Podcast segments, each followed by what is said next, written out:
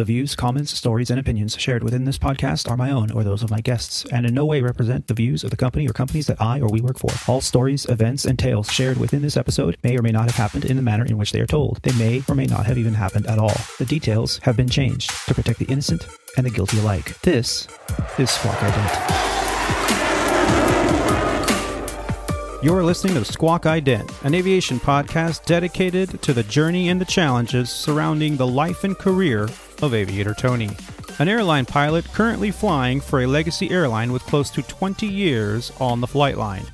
This is episode 15 of Squawk Ident, recorded on the 19th of December 2019, from the Aviator Studios somewhere in Southern California. On this episode of Squawk Ident, Aviator Tony is joined in studio with a guest that we first introduced in episode 8, where we highlighted the journey of a young pilot who has had his share of challenges within his career in aviation thus far. That's right, ladies and gentlemen, Captain Roger will be joining us today to discuss what can go wrong on the line. It's not always textbook. From FADEC failures to abnormalities, BFRs, CFIs, pilot errors, and more all on this episode of Squawk Ident. So sit back, relax, and enjoy the show. Right after a brief word from our sponsors.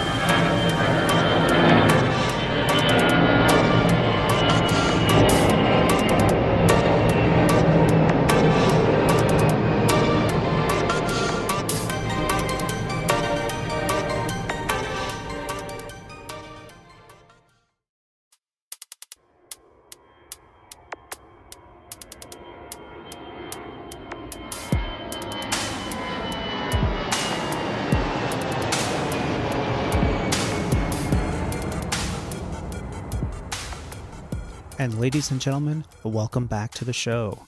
Well, here we are. Episode 15 is in the books. I can't believe we've been on this journey together now for about three months. This has been an amazing feat to produce the show and every week sit down and talk to all of you about the journey that this aviator has gone through. Well, this past uh, week has been quite an adventure. We got back from our trip from Albuquerque, where we sat down with family, and I had the distinct opportunity to sit down with my stepfather in law, who is an absolute amazing 83 year young Navy veteran. And that was in episode 14. His journey has been just a very interesting and very honorable uh, thing to talk about. And this week, after settling back into the groove back at home and dealing with all the holiday hubbub, I actually had an in studio guest, a very dear friend. You may recognize him from episode 8. Mr. Captain Roger came in studio and sat down with me, and we got to talk a little bit about emergencies, procedures, the differences between uh, the more corporate world and the airline world, and even in the general aviation world, uh, the things that we had to deal with as CFIs. We spoke a little bit about procedures, policies, and even pilot errors. So please sit back, relax, enjoy the audio from our session together here at the Aviator Studios.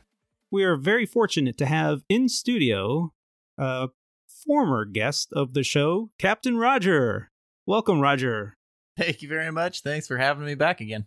Absolutely. And it is absolutely a, a pleasure to have you here in studio.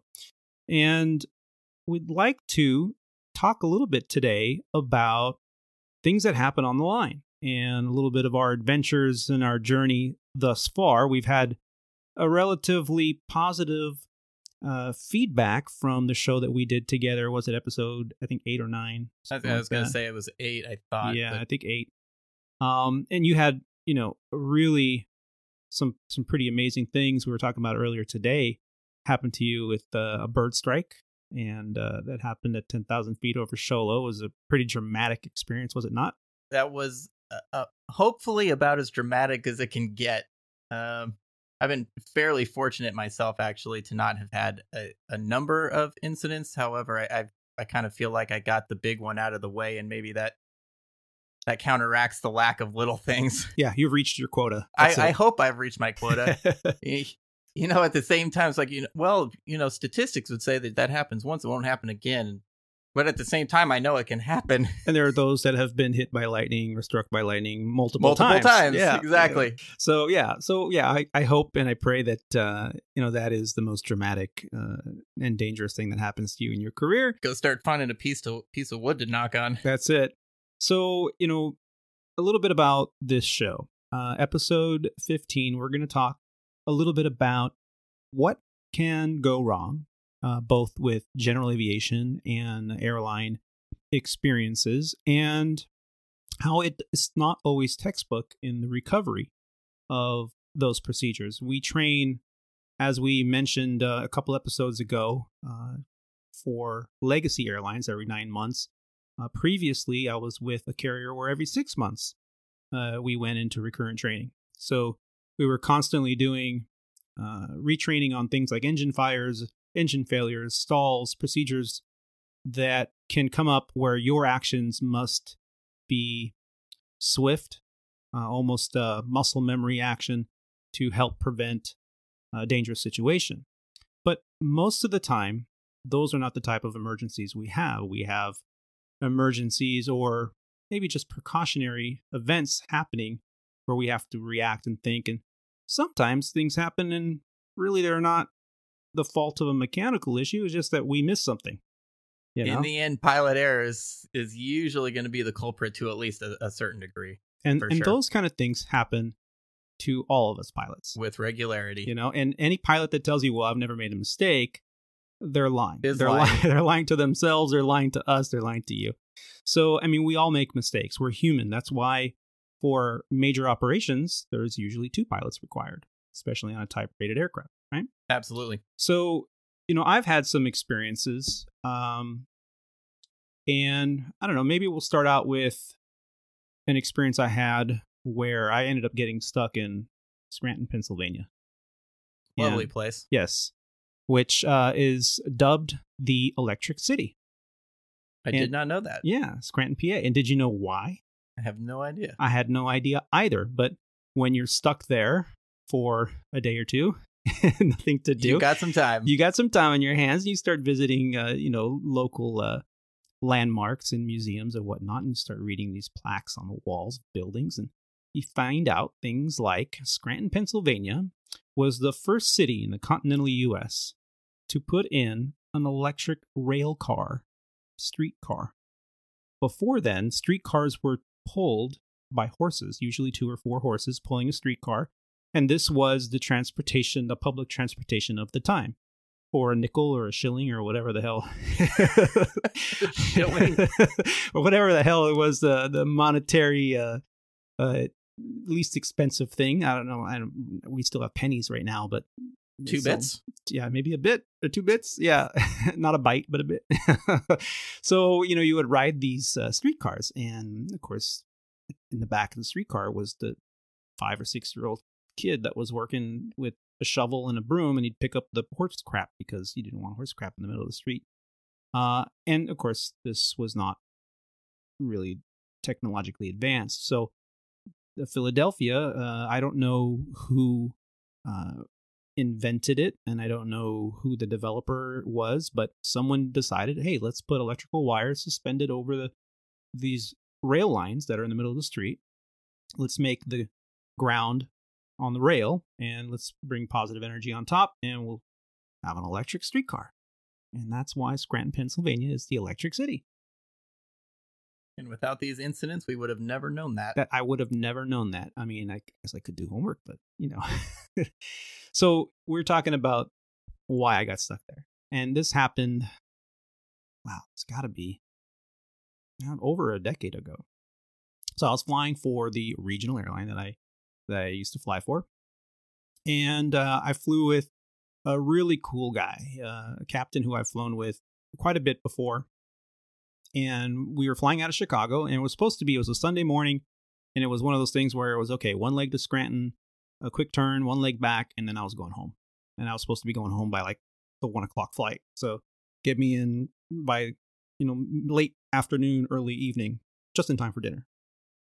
And so we take off, and it was my leg to fly. So once we got lined up on the runway, I remember it was uh, 3 2 left, Tango 10, which no longer exists at Chicago Is O'Hare. no longer there. Yeah, but 3 2 left, Tango 10 intersection, and uh, we're clear for takeoff. He says, All right, your aircraft, my aircraft.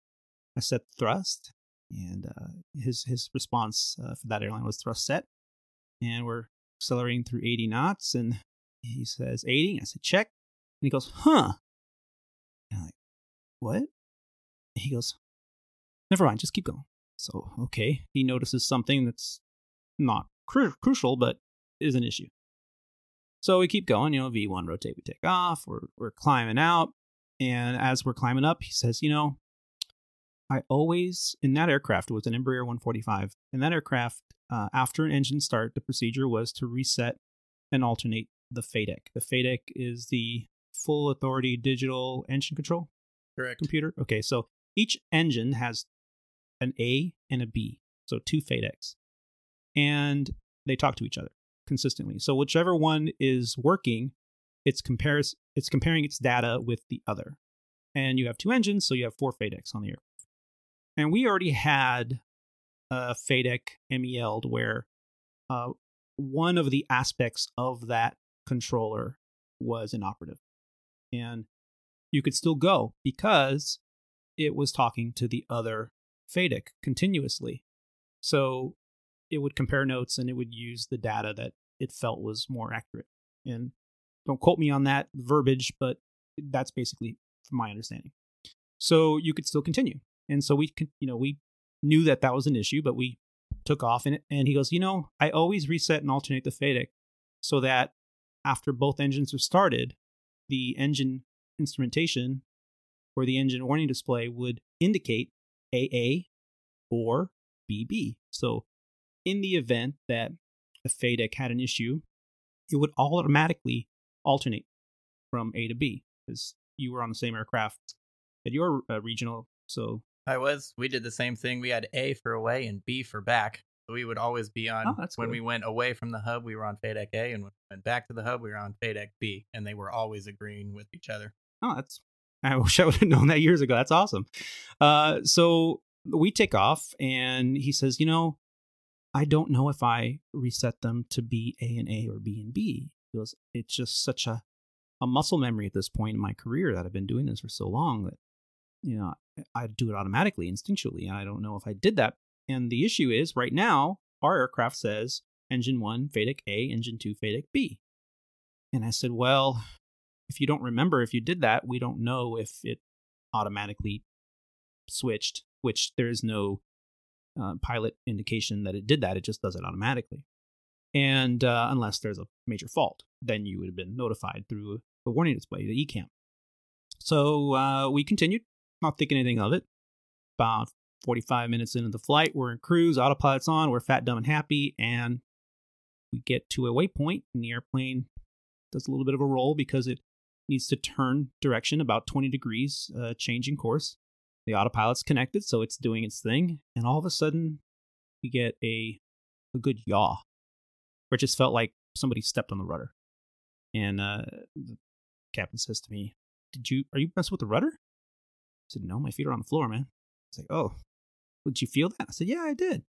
So we're looking around, looking at the engine instruments, and we notice that the the N1 fan bug on the right engine was alternating about 10%, 15%, just up, down, up, down, up, down. It, it didn't stay steady like it was supposed to, like the number one engine. And um, so as we start noticing this, he looked at me and he goes, Well, this is not right. I said, I agree. We should probably consult the book, the manual, you know, the, the red book at the time. You guys, what did you guys have a red book or what did you guys call it? AOM? We called it the QRH. Oh, you guys had a QRH in the, in the Yep. cockpit. Yeah, we we had uh we didn't have a QRH in the cockpit. We it, the company had um just your book you had to go to. We had a QRH or a QRC. I honestly don't remember. Different companies were calling them different things, and I think it might have even changed names that we were supposed to pretty much console for everything that anything and everything that went wrong. yeah, at Legacy we use a, a, a QRC, the quick reference card, which there are two in the cockpit, one on each side of the pedestal. The captain has one and the first officer has one. And, and in the event that something happens, the very first thing instinctually is uh, the pilot flying says my aircraft. And that's a that's a new thing for us as well. Uh, and the pilot monitoring just reiterates, okay, someone's flying the plane. The person flying the plane is, you know, the person that said my aircraft. And then the person flying the plane would call for the QRC. Now, a QRH is a quick reference handbook, right? So the handbook, um, I just keep knocking my microphone here. Uh, the handbook is uh, a little bit more detailed. It has checklists and flows and emergency procedures to follow. Uh, we didn't have that. We had our memory items and we had um, a checklist that was physically in our possession in our kit bags. So we went through the checklist and went through the, and we couldn't find anything that said sporadic into, you know, a bug. You know, that's what we're looking. That's, that's what we had. That's what we were thinking. Oh, so we're looking through it. He's going through the index. You know, and one target bug anything. Nothing. Couldn't find anything to indicate that's what we had and if what's the checklist, what's the procedure, because this was new for both of us. And as he's thumbing through, about a minute into this, I'm, I'm keeping an eye on it. It's just it's basically like an engine running rough. So it's up and down, up and down, up and down. We're we're still putzing along, and just then, the number two engine just goes to flight idle by itself. Just and we didn't have auto throttles or auto thrust. We had manual, as I think you had the same. So it was it was in the uh, the the cruise you know detent or, whatever it was back then. I forget. Um, and shouldn't have done that. So yeah, I immediately kicked off the autopilot and said, reiterated my aircraft uh, and put in the appropriate rudder to maintain coordinated flight. But of course, there was a pretty big yaw because it happened suddenly. And just as I'm saying that, now the, we get ding from the flight attendant and saying, guys, what's going on up there? what are you guys doing? what's going on? It's it feels like we're flying cricket. so Captain looks he says, I'll call you back. We're we're dealing with an engine issue. So he hangs up with them and and just as it goes to idle, it sits there for maybe a second or two and whoop, it comes right back up. And now it's in the detent. It's in the it's in the bug. The bug is consistent, it's steady, it's not moving around. And we're just like looking at it going, okay, don't don't touch anything, he says to me. Don't just turn on the autopilot and don't touch it. I'm like, okay, I agreed. So turn on the autopilot. And, you know, we're both, our hearts are beating because we're like, something's going on. Are we losing an engine here? I mean, it's not a fire, it's not failure, it's not any of the thing. We we are taught Ford. I don't know what you guys were taught back then. Fire, oil, rotation, or damage. I never heard that. Yeah. So if you you, you have an engine problem, you, you're taught Ford. Um, and so we're like, well, we don't have any of the FORD. So maybe it's a FADEC problem. You know, maybe something's wrong with the FADEC. But the one that was MEL'd was engine one, FADEC A and engine one. The engine two didn't have that MEL on that, on either FADEC, I believe. So it was weird. And he says, you know what? Just continue to fly. You start looking at airports that we can possibly divert to. I'm going to pick up my handset. I'm going to call SOC, have them patch us through to maintenance. SOC is Systems Operation Control, for those of you who never heard that. Um, and we're going to call MOC, which is Maintenance Operation Control. So through there, we did a kind of like a foam patch in the air. And we're telling maintenance what's going on. And they said, well, okay, you, you've got a FADEC failure issue. That's what's causing this. Look up the checklist, the FADEC failure. And so, oh, okay, now we have a checklist we can refer to. So we did. Um, and it said, you know, to do there, do not reset the faults, just alternate it and see if it changes. If it doesn't change it, if it stays on the same FADEC, it means the other one has failed. And that's exactly what had happened. And it said, okay, well, um, why don't you turn back, come back to Chicago? And at this point, we were already more than halfway through our journey. And I started looking at, you know, distance, fuel, winds. What's the weather in Chicago? Oh, it's snowing. That means we would need an alternate because the weather conditions are less than VFR and requires an alternate. We just don't have the fuel for that. And the captain agreed. So he says, No, we're not going to do that. We don't have fuel for that. He goes, Well, you want us to put it down somewhere else? Wants to divert to, to JFK or, you know, something on the East Coast where there's a maintenance hub for our particular airline. And I said, No, you know, you can continue to Scranton, I guess, but just know it's a Sunday morning and we have no contract maintenance uh, on Sunday morning. You'll have to wait till Monday. So you go to Scranton, you're going to stay there. So you're going to stay there. Exactly. So we looked at each other and well, we said, well, if we can continue safely and it doesn't happen again, let's just continue to Scranton. If it happens again, we're not going to continue. We're going to land at the nearest suitable airport. Uh, and the captain said, yeah, I, that's exactly, I agree 100%. So we're talking back and forth about it, you know, um, trying to figure out the best, safest solution. And what ended up happening was we continued to Scranton. Now, we were taking precautions on what ifs uh, on the whole way there. Okay, what airport's closest? If we have it right, happen right now, where are we going? Oh, we're going to Albany. Okay. Or if it happens right now, where are we going? Oh, you know, we're going on White Plains, whatever. So we were calculating emergency stops every 10 to 15 minutes the rest of the flight. And we were also debating if we come down on final. He says, you're, you're flying, you're doing a great job, just continue to fly. If we're coming down on final and you bring the thrust levers back and the engine doesn't roll back because the FADEC possibly won't allow it, then we're just going to have to go through the procedure and shut down that engine, which on a descent, shut down an engine, really the only issue is in case you have to do a go around, right? So we ended up landing normally. Nothing out of the ordinary. It was like flying a normal flight. And as we touch down, uh, we have an inhibition where any ECAM message that is not crucial is inhibited until after landing. And as soon as that time frame elapsed, I think it was 15 seconds after landing. I don't have the manuals anymore, but um, we get ding, engine one and two, no dispatch, meaning all four FADECs have failed. All four FADECs had issues that were redundant issues, and therefore you're done. So we ended up in Scranton for 32 hours. Enough time to find out how it's the Electric City. Yeah, so here we are in Scranton. It's raining. Uh, they put us up in a hotel downtown. It was actually an old railway building. I forget the name of the hotel, but it's a beautiful, beautiful architecture. Over a hundred year old building that they converted to this fancy hotel. So we're there and we're like, okay, now what? We got all day Sunday. What do you want to do? My captain's like, well, I really like trains and they have a really cool train museum here.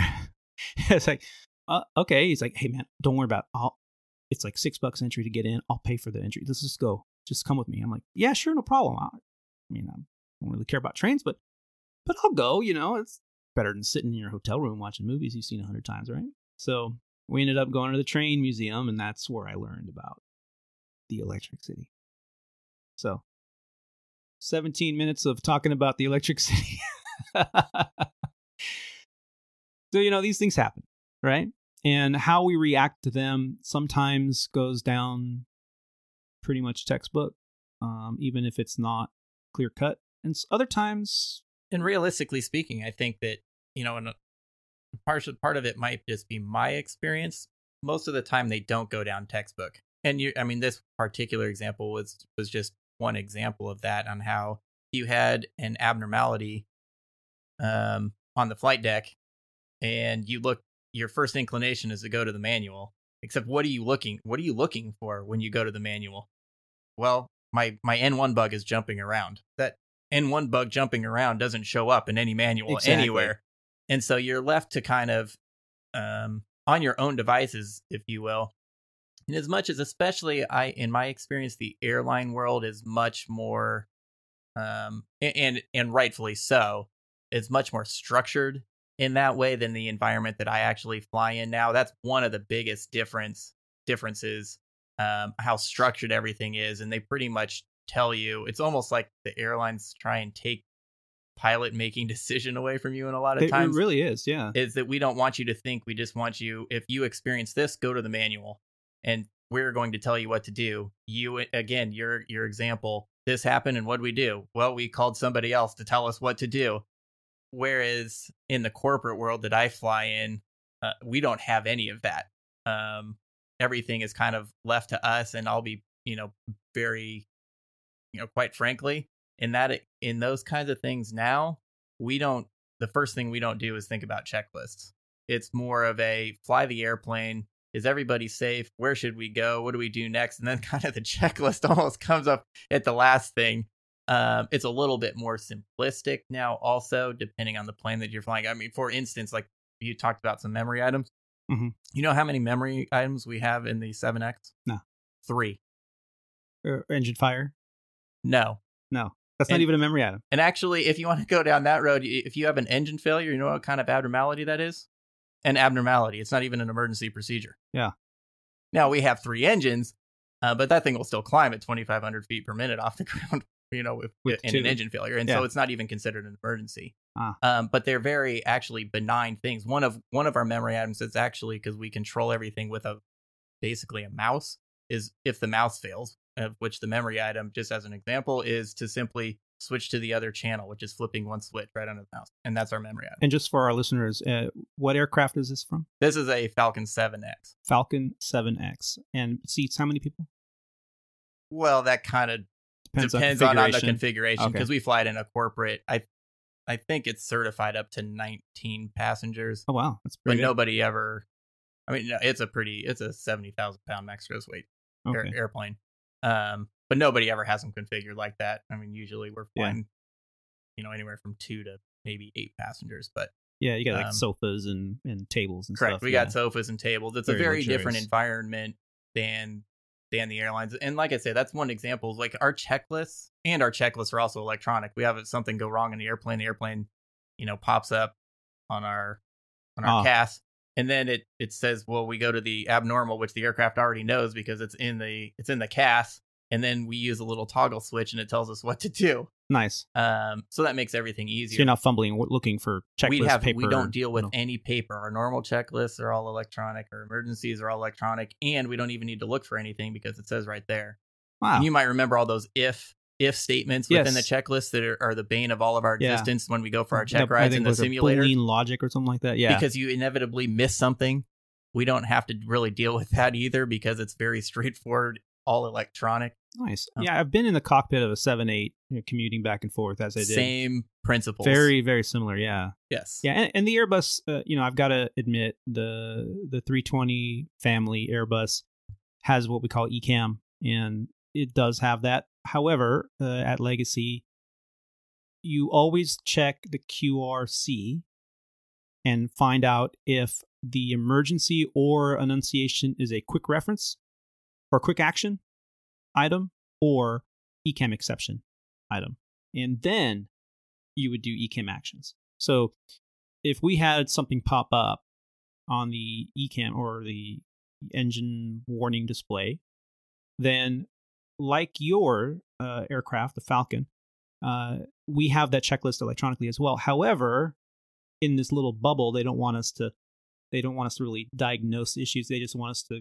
always do the same thing every time consistently. That way, whatever happens, you're always doing the same thing. You're not doing something different. So it's always is it a quick action, meaning I have to do this now before I consult a checklist, or is it an ECAM exception, which on the ground a couple things can pop up uh, where you're not going to follow the ECAM because it could be an anomaly, and because it's a common anomaly, they don't want you to do those ECAM actions. They want you to do the exception checklist. So usually, I think it's like six or seven, or, or I think at the most ten items on each one, and if it's not there, then the captain determines who's going to fly the airplane. So if the captain was flying and he decides, well, I'm going to go through these checklists, so your aircraft, and then the FO would say my aircraft, and then the captain would then look at you and you're supposed to say, okay, ECAM actions, and then he would read through or she would read through the ECAM actions, and then you have to verify with each other, and it's very it's a very structured. structured Extremely environment that the airlines that the airlines have and you follow kind of what you just alluded to is you've got so many different airplanes and so many different crews but they can bi- virtually come as close as close as possible to making sure that all of you guys are going to do the exact same thing at the exact same time if you have the exact same issue. Obviously that will never happen completely but they're coming as close as they possibly can. Whereas us we have you know we fly two different airplanes um, yeah, but it's just there's there's two pilots. There's Yeah. me and then there's the other guy and then there's are we flying airplane a? Are we flying airplane b? And it's much more of a i guess i'd use the word practical application to it sure. where how do we get from point a to point b safely And the other thing that you were talking about that I think, in my opinion, is the most important thing you're always thinking about, you know, you, you never really know what's going to happen, especially in that instance that you had. But if this does happen, what are we going to do?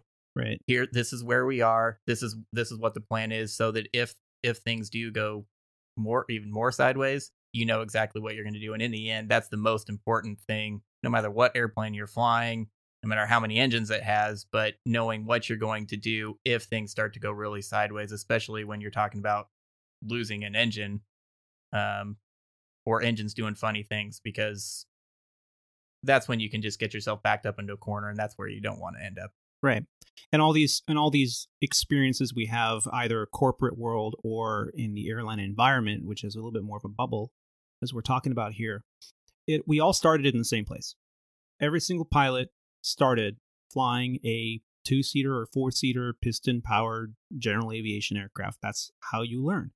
Your first flight or your hundredth flight or however long it took or however your path allowed you to to progress in aviation, you know, we all started in GA.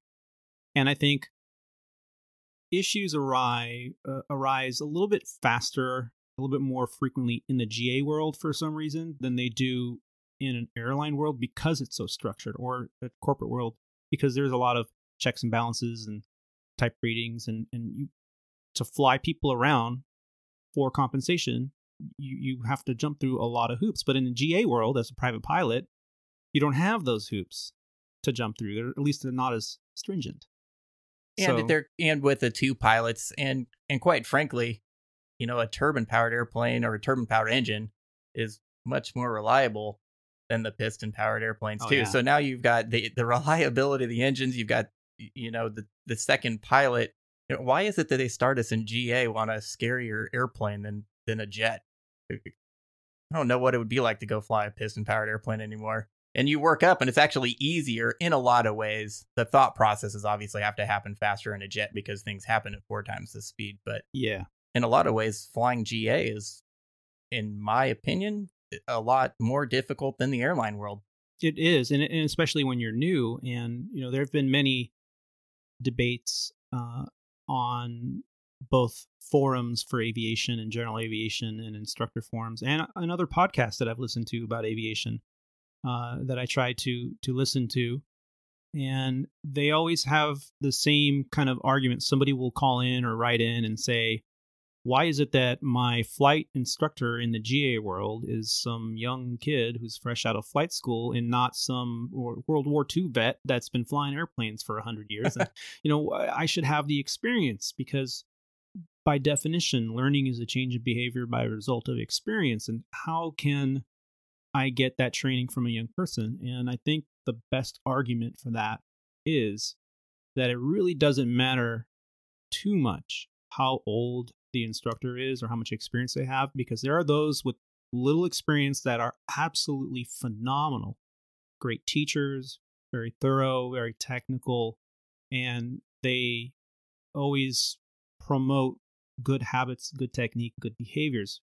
Whereas you can have someone who's a retired airline you know check airman you know highest uh, instructor level that there might be at an airline flying heavies around for more than 20 years of their life and now they're decide well i'm going to go flight instruct because i have all this experience but they've also seen a lot and to them it's no big deal so ah you don't need to know that or the instruction you got might not be well and the That's good. applicability of a lot of that stuff is also not going to be is not going to benefit the new pilot to a large degree i don't think. A lot of the things that happen in the airline world or that a check airman on a heavy flying you know transoceanic routes a lot of that won't apply to a brand new ga guy or you know even again that turbine to piston the thought processes are going to be different and the way your your outs are going to be different.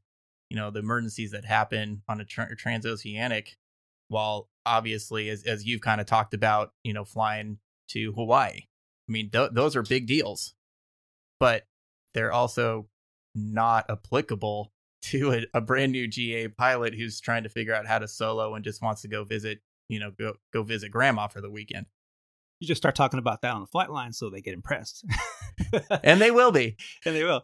But you know, we've all we've all kind of started in this GA world, and we've all kind of we were talking about at the uh, at the onset of the show how you know we're humans and we make human errors and pilot errors, and I can remember making quite a few uh, situations where I could have went better. I should have done things a little differently, and and I don't know if you want to share a little bit about that, but I, I can remember uh, a pretty quick story here we were uh, working together. Actually, it was at uh, Tailwind there in at Chandler, and the boss called me in the office one morning and said, "Hey, uh, all the uh, instructors are with students right now. I've got a, a friend. He's a retired sheriff from here in the area, and he he owns an airplane. It's a it's a Mooney. It's in the shop next door, and they just put a uh, a three bladed uh, Hartzell prop on. And so it's coming out of maintenance. They're they're still working on the logbooks, but I've got reassurance reassuring uh, information that it's all completed and the paperwork's finalized. You just need to go over there and take a look at the logbook before you go. It's his personal airplane. He wants his BFR, his biannual flight review. So every two years, as a GA pilot, private pilot, you need to go up with an instructor and, and they need to sign you off that you're still doing things right and you're still safe, right? In order to keep your license current. So I said, sure, yeah, no problem. I have no problem doing that. Um, so I walk over and talk to the mechanics. I said, hey, uh, is the plane ready? And, and I said, yep, it's parked over there in front of the flight school on the T hangar there. Just uh, go ahead and take it up. Uh, we test fluid and everything. The books are done. And uh, I'm, I'm in the middle of writing the sign off right now. And I said, okay, is your is your signature and stamp on it? It's all good. He's like, yep, it's all good. I just have some documentation. I got to make photocopies and things like that. So you can wait for it, or you can go up because it's fine. So yeah, we have a very good reputation at that time with uh with the maintenance facility there. I said, yeah, no problem. I'll, I'll go ahead and take him up. We'll knock this BFR out of the way and do it in his own airplane. So we walk over and and he's doing his pre-flight. And uh, I say, yeah. So how's it looking? All, all good? He's like, yep, yep. Pre-flight's all done. I'm like, okay, well. So I walk around the airplane one time, just give it a quick glance, and oh, it looks good. You know, nice brand new prop and brand new spinner on there. And in this old Mooney, it, it was uh, polished metal, not even painted, just the end numbers. And I thought, man, this is cool. I haven't been in one of these before, you know, at least not one this old.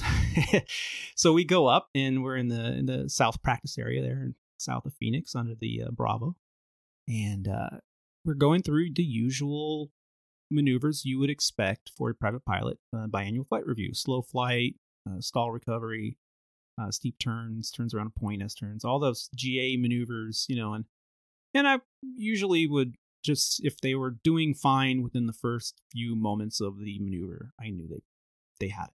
You know, if they're struggling from the beginning, then I wanted to see more. You can so, tell pretty quickly. Yeah, I mean, we we were doing this nonstop, two three times a day, right? So so we're up there. He's in the middle uh, of doing a maneuver, and I had brought my hood, uh, view limiting device, with me, and I said, "All right, put this on." because uh, he was an instrument rated pilot. I said, ah, just you know, show me that you're slow to this speed and intercept this radial and fly it outbound. And, and uh, so I had him doing some like slow flight radial interceptions. So he was doing it, and all of a sudden he says, something, something's wrong. Something's wrong. The engine, the engine's, the engine's not. I have no power. I have full, I have full power. The engine's not power. He's getting nervous, and this guy's retired sheriff. They don't get nervous easily, right? We hope not. And so I see he's very nervous and he's like, Oh, I got a squawk 7700 and I've got emergency and I, I 121.5. Uh, we're going to declare a meeting. I was like, Hold on a second there, buddy. I said, This guy's like twice my age or three times my age. You know, I was like, I'm like, Hold on a second, buddy. Come on. I'm like, Let's aviate, then navigate, then communicate. Just aviate. Just fly the airplane straight ahead. Pitch what, what speed you're going to pitch to. He's like, Oh, okay. So I'm bringing him back into it. So I'm like, Okay, we have an engine failure memory items in this aircraft, do you not? He says, Oh, yeah. Like, what's the first thing? Mixture full rich. Okay, go for it. So he puts it full rich. Still no response. It's just windmilling. And, you know, we're starting a slow descent, maybe 800 feet a minute, straight ahead. Really nice. Best glide. Still had plenty of altitude. And uh, I said, okay, what's the next thing? Is uh, switch fuel tanks. So the second he reaches down on his side of the cockpit, there was the off, left, and right, right? So he goes from left to right. And the second he does that, here we go. He goes, oh crap. And I look up, and the fuel gauges were actually in front of the, the right seat. And the whole flight, I I mean, I checked them before we left. They were indicating about half a tank each. But uh, from the minute we pushed off the hangar uh, T parking spot, taxiing out, doing the mag check, doing the run up, everything, the whole time they were just like wiggling back and forth as the fuel was sloshing around in there with the movement of the aircraft. They're very sensitive for whatever reason. So now, here we are. We just ran through this procedure. We we finished the procedure, and I look over, and the left tank is pegged zero.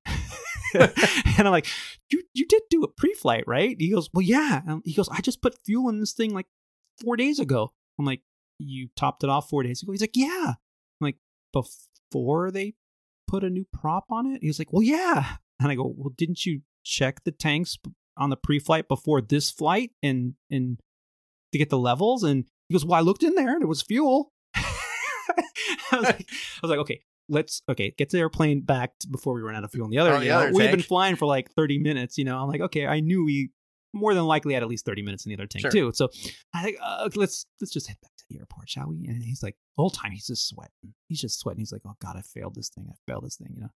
And I'm like, it's not really a pass or fail. It's just a you're not going to get signed off today, right? So you know he he got nervous, but he immediately he came back into it, and I was like quizzing him the whole way back. I was like, I'm not letting up on this guy. I'm like, so what would you do if? He's like, oh, I would do this and that. Yeah, you're right. You know, I got I got nervous. I'm like, okay. I said, but you know, you might have passengers in here. You can't get nervous with or without passengers. You have to always have that mentality of, eh, okay, something's wrong. Let's fix it. And logically, systematically. And he totally agreed. And, and I knew this guy, and uh, my my boss had vouched that he'd been flying for many many years, and and there's no way this guy was passing all those BFRs all those years. And now you know he's he's gonna. So I looked at him and I said, look, we're not gonna do touch and goes. I, normally I would you know show me a couple landings. Just show me a good landing. And here's what's the situation. You have a seven knot crosswind from the left. I want you to put the left main gear down on the beginning of the aiming point markers on the left side. I want the right main landing gear to touch down at the end of the paint prior to where there's no paint. And then I don't want the nose to touch down. I want you to hold it off until the first stripe past the aiming point markers. So I'm giving him like a really impossible feat to to accomplish, which is this perfect landing with this perfect crosswind in a low wing uh, Mooney. And wouldn't you know it, he made this perfect approach, landed exactly the way I requested. Touchdown, left gate, left main on the beginning of the paint, right main on the end of the paint. And I was like, damn, that's, that's pretty good. I'm like, well, let's go back to the, let's go tie it down. So we go tie it down. And I grab my kit bag and I go, all right, see you inside. And I just walk off and let him tie down the airplane. And my boss goes, how did it, how did it go? And I said, well, I think I'm going to go ahead and pass him because we had a little issue, but he handled everything perfectly up to that point, and he stumbled. But I- I'm satisfied that if it happened again, he's not going to make the same mistake, and, and he could fly that plane. He's he's good. His his pre-flight stuff, we'll talk about. It. It's a debrief. it's a debrief. So uh, he's like, okay, right, but I'm going to make him sweat. And he goes, cool. so he comes in the office, and and uh, my boss goes, how'd you do? And he goes, I don't know. It just depends on this youngster if he's going to pass me. I don't think he's going to pass me. I mean, I'm like, well, how did you think you did? And he's like, well, I, I got a little nervous, but I, I won't make that same mistake. And I'm like, yeah, I agree. I said, you, you can fly your plane. I said, just review, practice, and so I signed him up. The two takeaways from that story. First of all, Tony, what a slave driver instructor he is. I was. He, I want you to put this hood on, and then I want you to intercept this radial while doing slow flight, all simultaneously. Well, And Yeah. then there's the, you know, there is the age old question about, you know, should he have passed or should he not, of which I have no problem with him passing. You know, I got nervous. But that's kind in the end, you know, you had an unforeseen circumstance, but isn't that all but isn't that what we're training for?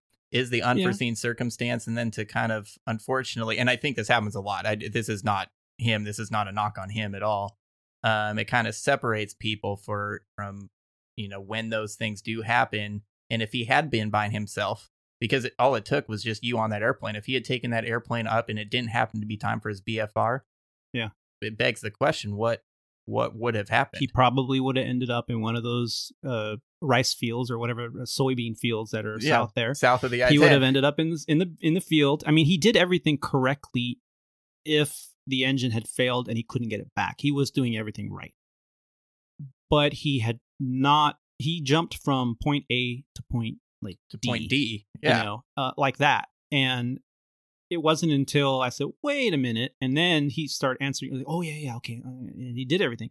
So you know, and it that was probably out of all my sign offs that I've ever had as a flight instructor, all those years ago, almost twenty years ago.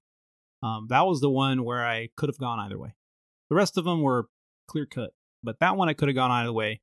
And yeah, I, I still stand behind it. I think you know he in the end, who knows if he's still flying or even around anymore. Sure. anymore. But you know, I, I I felt confident that if anything were to happen after I signed him off, that the FAA would come to the instructor because they will go, oh, "Well, you signed him off. You know, tell me about it. You know, that, that's your responsibility." I was supposed to hang on to those sign offs for how many years? Do you remember?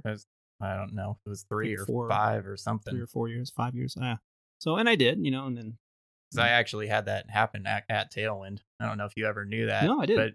But oh, I did. It it was a BFR, um, for a guy whose name happened to also be Roger.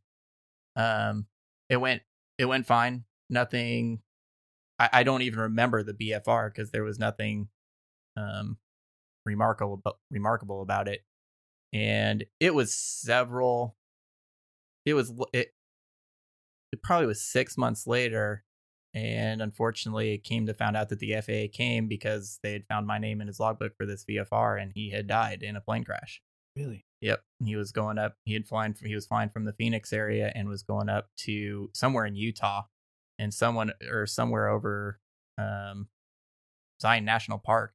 Apparently, he Hmm. was flying at night, and it looks like he got disoriented in VFR conditions with the horizon line or something at nighttime, and and and crashed. was it CFIT? It or- was yep, it was a CFIT event. Huh. And as part of that, you know, you know, going what you're talking about, you know, our names do show up in their logbooks, and there is that question. Like I say, I have no, I don't even remember the BFR, but my name was in his logbook. yeah. The FAA did come knocking, and you know, it, your example again is like you had no other, you had no other issue signing anybody off, but did how many of those other people had an unforeseen Right, engine failure? Yeah. uh, almost and and who's to say what any of those other people would do and it's like i said it's a, it's just an interesting question more than you know is, is there anything to take away or learn from it? No i don't think so. It's just that interesting question and as pilots you know we we can talk about it as much as we want but you know when things go wrong well we know yeah i can tell you in the bfr you do an hour of at least that hour of ground. Well you know what's what are the memory items for an engine failure? Well a b mixture prop throttle right? Right. fuel in your fuel levers. But now it's actually happened for real. And it's very easy for that stuff in that example. Yeah. To kind of and you really don't know. I mean, you could be the most experienced pilot uh, available, and Absolutely. until that particular event happens to you, you, have no idea how you will absolutely respond. human reaction, and you know that that's a controversy that doesn't just stop with GA or even uh, you know corporate cargo or airlines. It goes- Anything you do. Even, not just aviation. You have no True. idea. You could be a police officer. You've trained at the academy. You, you're an expert at firearms, and until someone is pointing a gun at your head, And you have no goes. idea how you're going to react. Yep. So you know it- that is a very true statement. Absolutely. So that's why we train and train and train and train, and, and so you're constantly learning. You're constantly developing and adapting and learning your techniques. Do you have any other experiences in GA that you you can think of? Well, on a, on a lighter note, since you kind of fessed up to a, I mean, yours was more your uh, your student. I'll blame this on my student too, and I'll let I'll let the listeners. I can let the listeners decide where they want to place blame for this Always one. This is kind of entertaining. the blame always goes downhill. By the way, ladies and gentlemen. so I was well, g- kind of going back to my earlier uh, point. Maybe this story enhanced this viewpoint about it- how how much scarier piston powered airplanes are than turbines. And I so I had I had flown at the airlines and I had gone back and I was teaching um, and I was flying primarily King Airs and teaching King Airs, which is a turbine powered airplane. It's a turboprop for those of you who don't who, who don't know a lot about um, the turboprop world. Um, and it just so happened that there was a friend of a friend who was going to get back into flying, and she she needed somebody to basically do some basic instruction. She was multi-engine instrument rated, and I mean to get to a multi-engine instrument rating, there's I mean you you have to put the time in to a certain degree. That's a, a minimum of three check rides, three ratings, three licenses. Correct. Your private instrument and your multi. And I I kind of made some assumptions that uh, it had gone along with that, and she was very upfront that she she wanted to get back into flying. She hadn't done a lot of flying, and the more important part of that was that while she had had um, received those ratings, she was she had done the fast track program for all three of them, and you know what's a what's a fast track? a, a fast track is is sometimes we call them pilot mills where you show up and they teach you what you need to do to pass the check ride and for lack of better terms that's it um you know i think you can do a, a multi what can you do a multi-engine fast track program in three or four days now oh, i don't know is it that i for I me think- i i went to well did you did you go to the same flight school i did in phoenix north deer valley no i did uh, the atp So you did program. ATP, yeah, which is a far better uh, program, I think, and I still to this day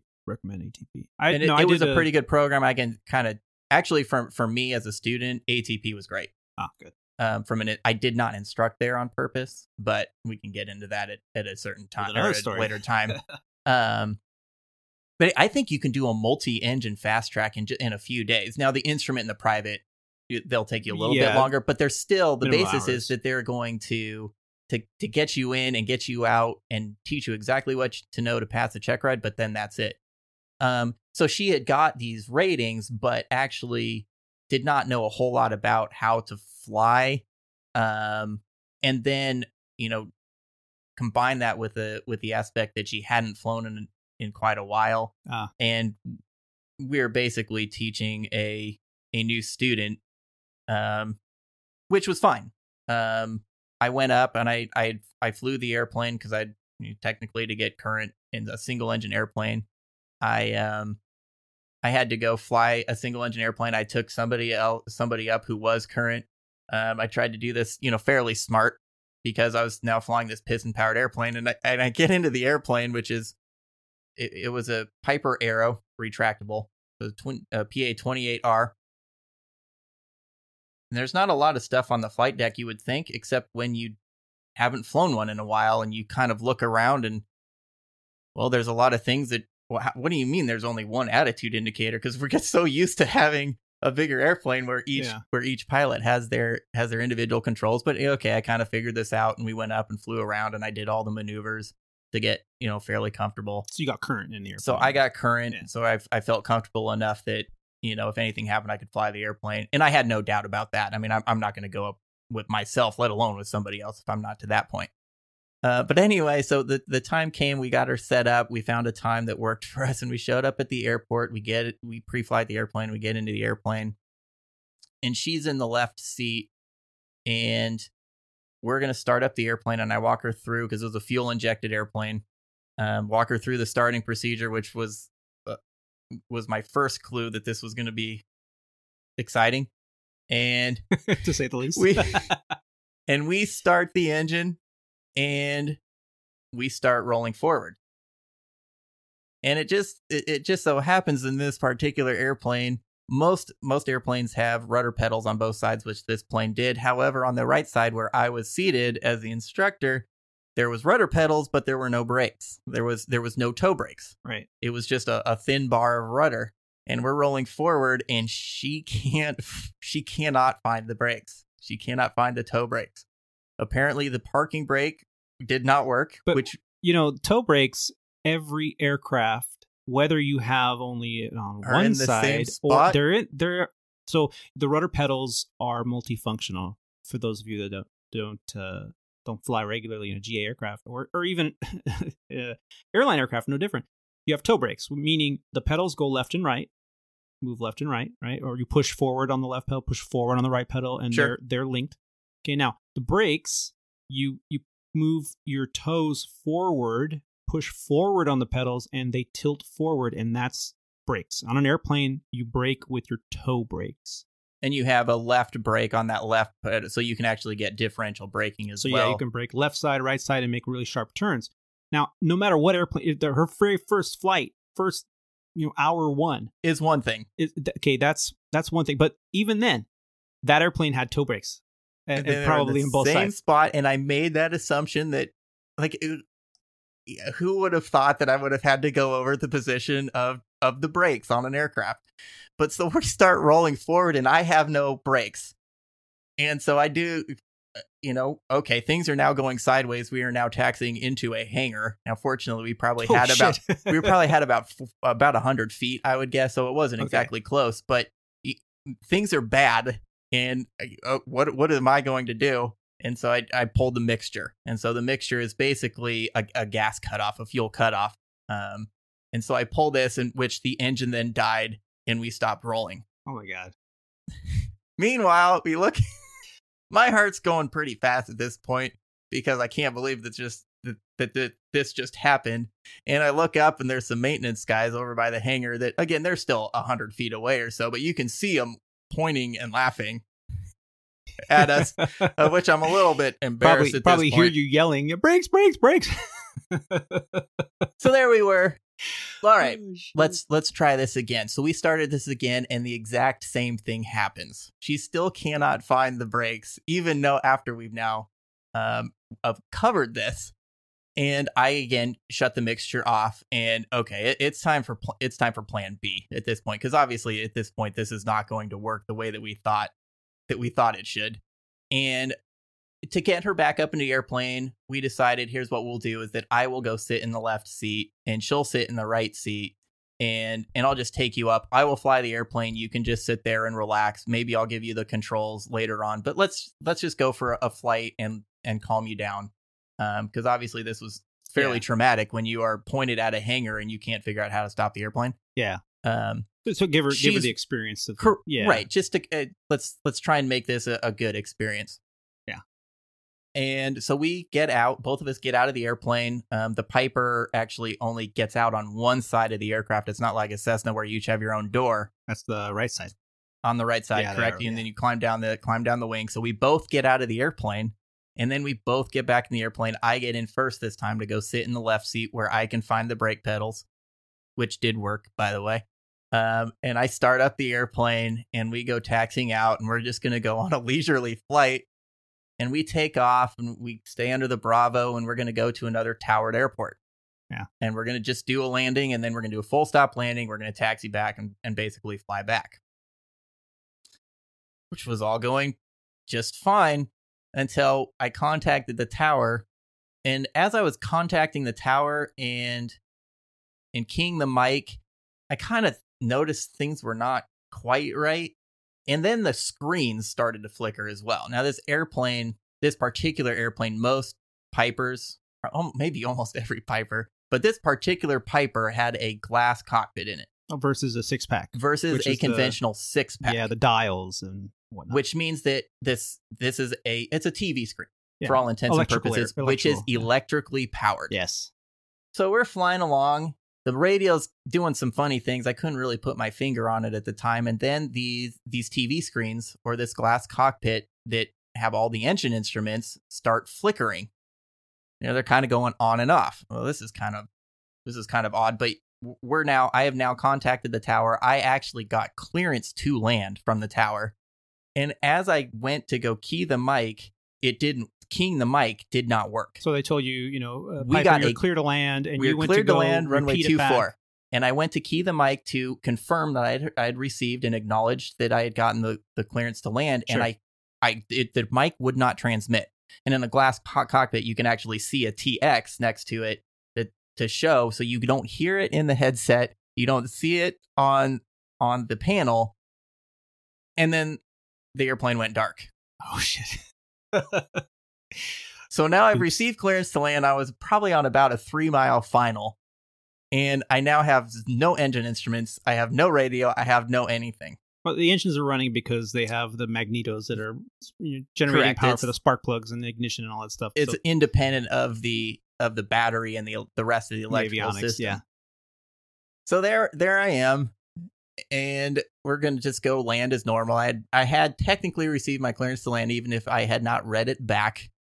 And then I don't even know how it came to me, but in the debacle on the ground from this brake process, I all of a sudden had this thought that while most airplanes, um, GA airplanes, small GA airplanes have a rocker switch for the battery master, which is actually a two part switch. And one side is the battery master, and one is the switch for the alternator Uh-huh. except when they had redone this particular airplane with the glass cockpit, they had two separate and independent switches for the battery and the alternator. And all of a sudden, it hit me that after this mess on the ground, I had turned the battery switch on. But as a turbine, dumb turbine pilot who is used to generators, I had failed to turn the alternator on, which means that basically you I was running the entire airplane off of the battery and there was no alternator to charge the battery. so and you're, I you're had pulling charge but not giving it. and I had killed the battery Yeah. with my glass cockpit and all these electronic instruments. And as soon as I hit the alternator, everything came back on immediately. We landed the airplane. I, re- I read back to the tower. I said, Hey, um, yeah, we had a, a problem with the radio. And uh, I did get the, rec- the the clearance to land, and everything's fine. Yeah. And we landed without incident. And then we taxied back, and my poor student is white as a ghost. I then find out on the ground that again, only one door in this airplane. I found I find out that she has not actually gotten the door completely locked. The door was closed and it was latched and you couldn't push it open, but there was a big gap at the top of the door, which I kind of wondered. It seemed a little loud in there. So the door is not actually closed. Come to find out that the latch needed some work on it, but we still got to get the plane back. My poor student was she was about ready to quit oh no. and in the end I, it, as the as the instructor those things are are or in this case my responsibility and i well this is a, a short story about how i guess going back from a, a turbine powered airplane to a piston powered airplane and the responsibilities that come with um, even flying a, a a little Piper Arrow um Yeah. with with a student who might not be quite up to speed Right. Well, I mean, you know, the I can remember when I was starting out as a flight instructor and my wife looked at me and said, "All right, we got a baby on the way. You're going to be flying students around in piston powered airplanes in practice areas doing maneuvers and you're going to be doing one of the most dangerous jobs second only to Alaskan ice fishermen or whatever. You're getting life insurance. And she goes, and your policy better be smart big." choice And so it's like, oh, you know, come on, you know, I, really do I need life insurance? Yes, you are not allowed to do a single flight as an instructor until you show me you have life insurance because I'll be damned if you're going to go up there with a student who's, you know, basically trying to kill you. And I was like, oh, okay, fine. So I ended up getting life insurance, and to this day, I still have it. And and sure enough, you know, I did a little bit of homework on it and realized that GA flight instructor jobs are the second most dangerous job. I thought uh, for sure police officer, narcotics agent, I mean all this. Nope. GA flight instructor. Why? Because everybody's trying to kill you. Yeah, uh, there's because a everyone's trying to kill you, the airplane's trying to kill you, the students are trying to kill you, and you do this all at an altitude of of what you when you think that five thousand feet is way up there in the sky. Yeah. And it's and, you know it's- it's, nothing. it's nothing. It's- that can go away real quick. Yeah. Which is probably why you know that life insurance for a pilot is also you pay a premium for that as well. For Absolutely. those, for those reasons. And then when I when I no longer was flight instructing because I was working for a regional airline, and for my particular case, Uh, I was a new hire at a new job at a regional airline at the same time that I was supposed to be renewing my flight instructor certificate. And the way you can do it is you can go online and pay money for a course, and you do this course online. And at the end of it, if you pass everything, congratulations, you have another two years of flight instructor uh, certificate that it's valid for.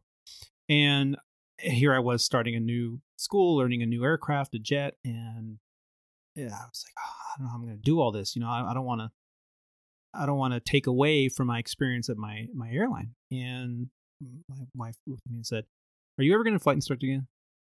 I said, "Well, not if I don't have to. I mean, I, mean, I enjoyed it. I absolutely loved it. I, sure. I still talk to some of my students uh, uh, and have conversations with them and and follow their journey. And and I absolutely was a great time in my my career. However, uh, no, I, I don't want to be in a small airplane if I don't have to be. And thank you very much because although it was fun, I've been there, done that. I'm, I'm moving forward. She was like, well, then just let it go. I was like, well, you know how many thousands of dollars those flight instructor ratings cost us? I mean, that's money that she's like, but you can always get them back, right? And it's not going to cost you those same thousands. Like, well, no, I could probably go and do some studying and get an endorsement. You know, once you're with an airline and you're captain somewhere, eh, you pretty much can go up and just maybe get 10, 15 hours in a GA airplane. Still and still got to take the check ride. Well, you go take the check ride with, you know, somebody that knows you fly for a mainline and carry. And it's kind of an unspoken thing. Well, as long as you you know how to teach and you've got the all the lesson plans down, you got a, a source of lesson plans, and you can go through that. Then fine, you're great. And so I just I let it go. And and you know what? I, I don't think I'll do it again. Did you let it go? I let it go. I let it go. What, fifteen years ago? Oh, I just renewed mine in October. Did you? I did. Did you, you? How did you do that? Through the American Flyers, or? Yeah, I have the American Flyers flight instructor renewal for life that I Yeah. paid for back at the same time. You know, when we were instructing, and I decided that um well, it's the same thing that you just said, except I decided that in order to not have to jump through those hoops, although I'm completely with you, is that if I do not have to ever do that again, I, yes, please, Yeah. I, I I I won't. um, but it's it's not it's it's a lot easier to renew it. Um, it's not that hard of a process. The hardest part is that you have to make an appointment. I make I choose to make an appointment with the feds, and I go down to the FSDO, so I have to go visit them every other year. Yeah. Um, So you do the course online, and but I, it's a hundred percent online. I paid once. It's a it's a lifetime course, Huh. and and I so I have my flight instructor certificate that is still active, and um oh, and also a little bit different than what you would necessarily think about. It's also a little bit of an added benefit for me for what I do in the in the corporate side because there are jobs that are out there for private owners who sometimes actually one of the requirements is that or a preference at least is that they have a a valid flight CFI, instructor a, yeah. a valid flight instructor certificate sure. and so it kind of bolsters the resume a little bit oh, well, that's good. Yeah. Yeah. Well, I mean, we've given it about an hour of GA and emergency procedures, and you know, we've kind of run the gamut of what it's like to be on this side, on the instructor side, those experiences with emergencies. We've talked a little bit about emergencies when you're in the bubble of uh, legacy carrier or regional carrier or even a corporate world and how that differs in the corporate world where it's a little bit more you're an independent thinker I mean, you're responsible for so much more than just flying the plane and running a checklist you're you're you're doing a lot you're you're taking care of everything from making sure there's fresh ice on the aircraft uh, for your clients to uh, cleaning the airplane to doing the flight plans and checking the weather and and God, do you even call 1-800 weather uh, brief anymore or what how do you check the weather have you ever heard of flightplan.com no oh great program flightplan.com will pretty much do anything and everything that you want um files your flight plans for you it'll give you weather briefs um, if you go with um, some of the premium plans, not not that I work for flightplan.com at all, but um, great program. It'll actually do your eAPIS. You can do eAPIS through it on Uh-huh. the premium program for customs. Um, but that's where we pretty much do almost everything. Yeah. is through that program. and do you get that real time in the in the airplane too with an EFB or is it only on the ground we if you have an internet connection um there's a, there's an app so there's a couple different ways you can go go through it we do everything or I'll do everything on the ground with a Wi-Fi connection. If you've got Wi-Fi in the airplane, um, which we actually do, um, we can you can it's got full functionality. So you can update and re- refile. You could Live. update actually just last week. Um, we were flying to a state and I hadn't really thought I hadn't thought about it ahead of time and I didn't have current plates Oh. for Nevada. I was going to Vegas Ooh, and yeah. I was on the airplane and I updated and downloaded downloaded the plates for um for Vegas right there from the airplane. while en route. That's great. Yep. But there's also an app that that you can use on because I have an iPad. I've got the the app on the iPad and Mhm. you can download all your plates and it's available offline. It basically will act as a EFB, an electronic flight bag for you. It'll do performance for all the airplanes, so it gives you ac- pretty accurate times, the fuel numbers, and you can change all of it as well. Uh-huh. Um, if you want to do trend monitoring for your airplane, you'll get fuel numbers that are spot on, flight times that are spot on. Oh wow. It's very little thinking on our part now. Yeah. So hey, more like what the airline world's like, I guess. very much except we just we just have to do it ourselves which eh, i mean i can go and i can file a flight plan in 20 seconds nice. and so it, it works really No well. more facsimiles with the Nope. surface analysis and no more and 1-800 weather wx prog. briefs Yeah, and talk to a, a real uh, meteorologist will tell you, Yeah. well, you know, over in the south of your flight plan, they do show a low pressure system that, you know, you're like, oh, God, can you please pick it up?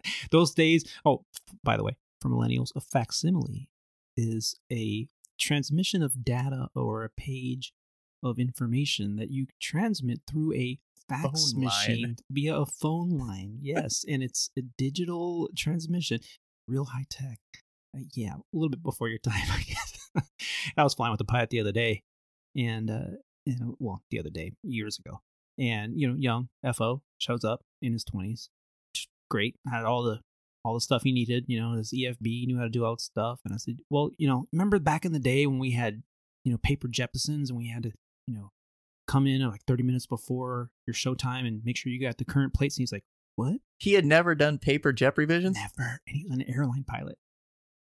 Oh my goodness maybe i am I was like, wait a minute, you don't you don't ever he goes, I've never done paper Jeppesens. What what's I always had my mm. electronic I had ForeFlight. I was like, Oh, you did all your aviation from GA from day one using ForeFlight Electronic? electronic. He goes, Yeah. I'm like, how many years ago were you in GA? He was like, oh, three years ago. I'm like, and you're flying for an airline? Oh, yeah.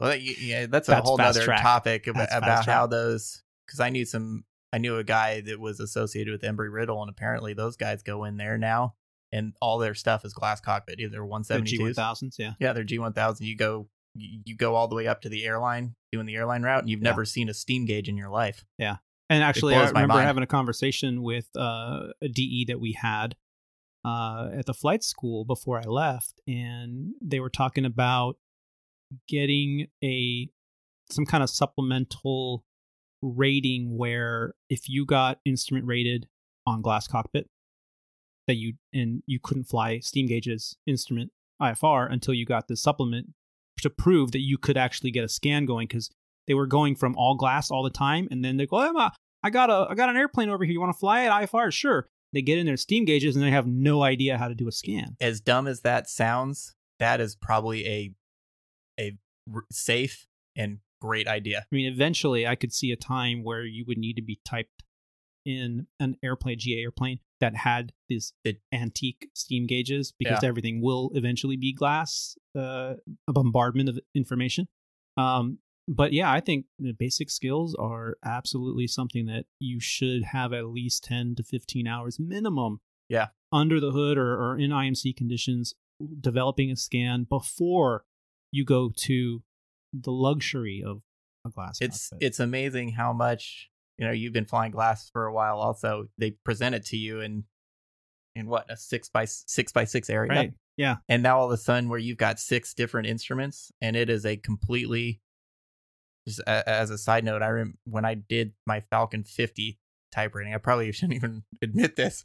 So I did my my 50 type rating, and then when we flew the airplane, and the the simulator where we took the type rating had a um a, a combined attitude indicator and airspeed indicator. Okay. And the actual airplane, it was a standard six pack, Ah. which means that the airspeed indicator was a separate instrument. And the first time I flew that airplane, we had we were in the air and probably at 1500 feet before I had even recognized or realized that I had never even looked at the airspeed indicator because I didn't realize that it wasn't on wasn't where it's supposed to be. it wasn't where it was Yeah. supposed to be with the with the simulator training that I had Sure. done transitioning from the simulator to the actual aircraft. I was like, holy crap i've literally i've just taken off in a three engine jet i'm doing 220 knots and this was the first time i'd ever actually even realized that it wasn't where i thought it was Yeah. Yeah. And these are the little get gotchas, little the little nuances of this career. It's so technical and so mundane little details that will get you. They'll absolutely will get in you. In a hurry Yeah. Well, hey, you know, Roger, I just got to say thank you so much for coming down to the studio and spending some time with me. I really enjoy it and look forward to having these conversations again in the future.